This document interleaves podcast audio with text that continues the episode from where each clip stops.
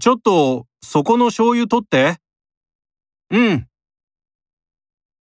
今、就活ですごく悩んでて、相談に乗ってもらえませんか？就活、大変だよな。僕でよければいつでも聞くよ。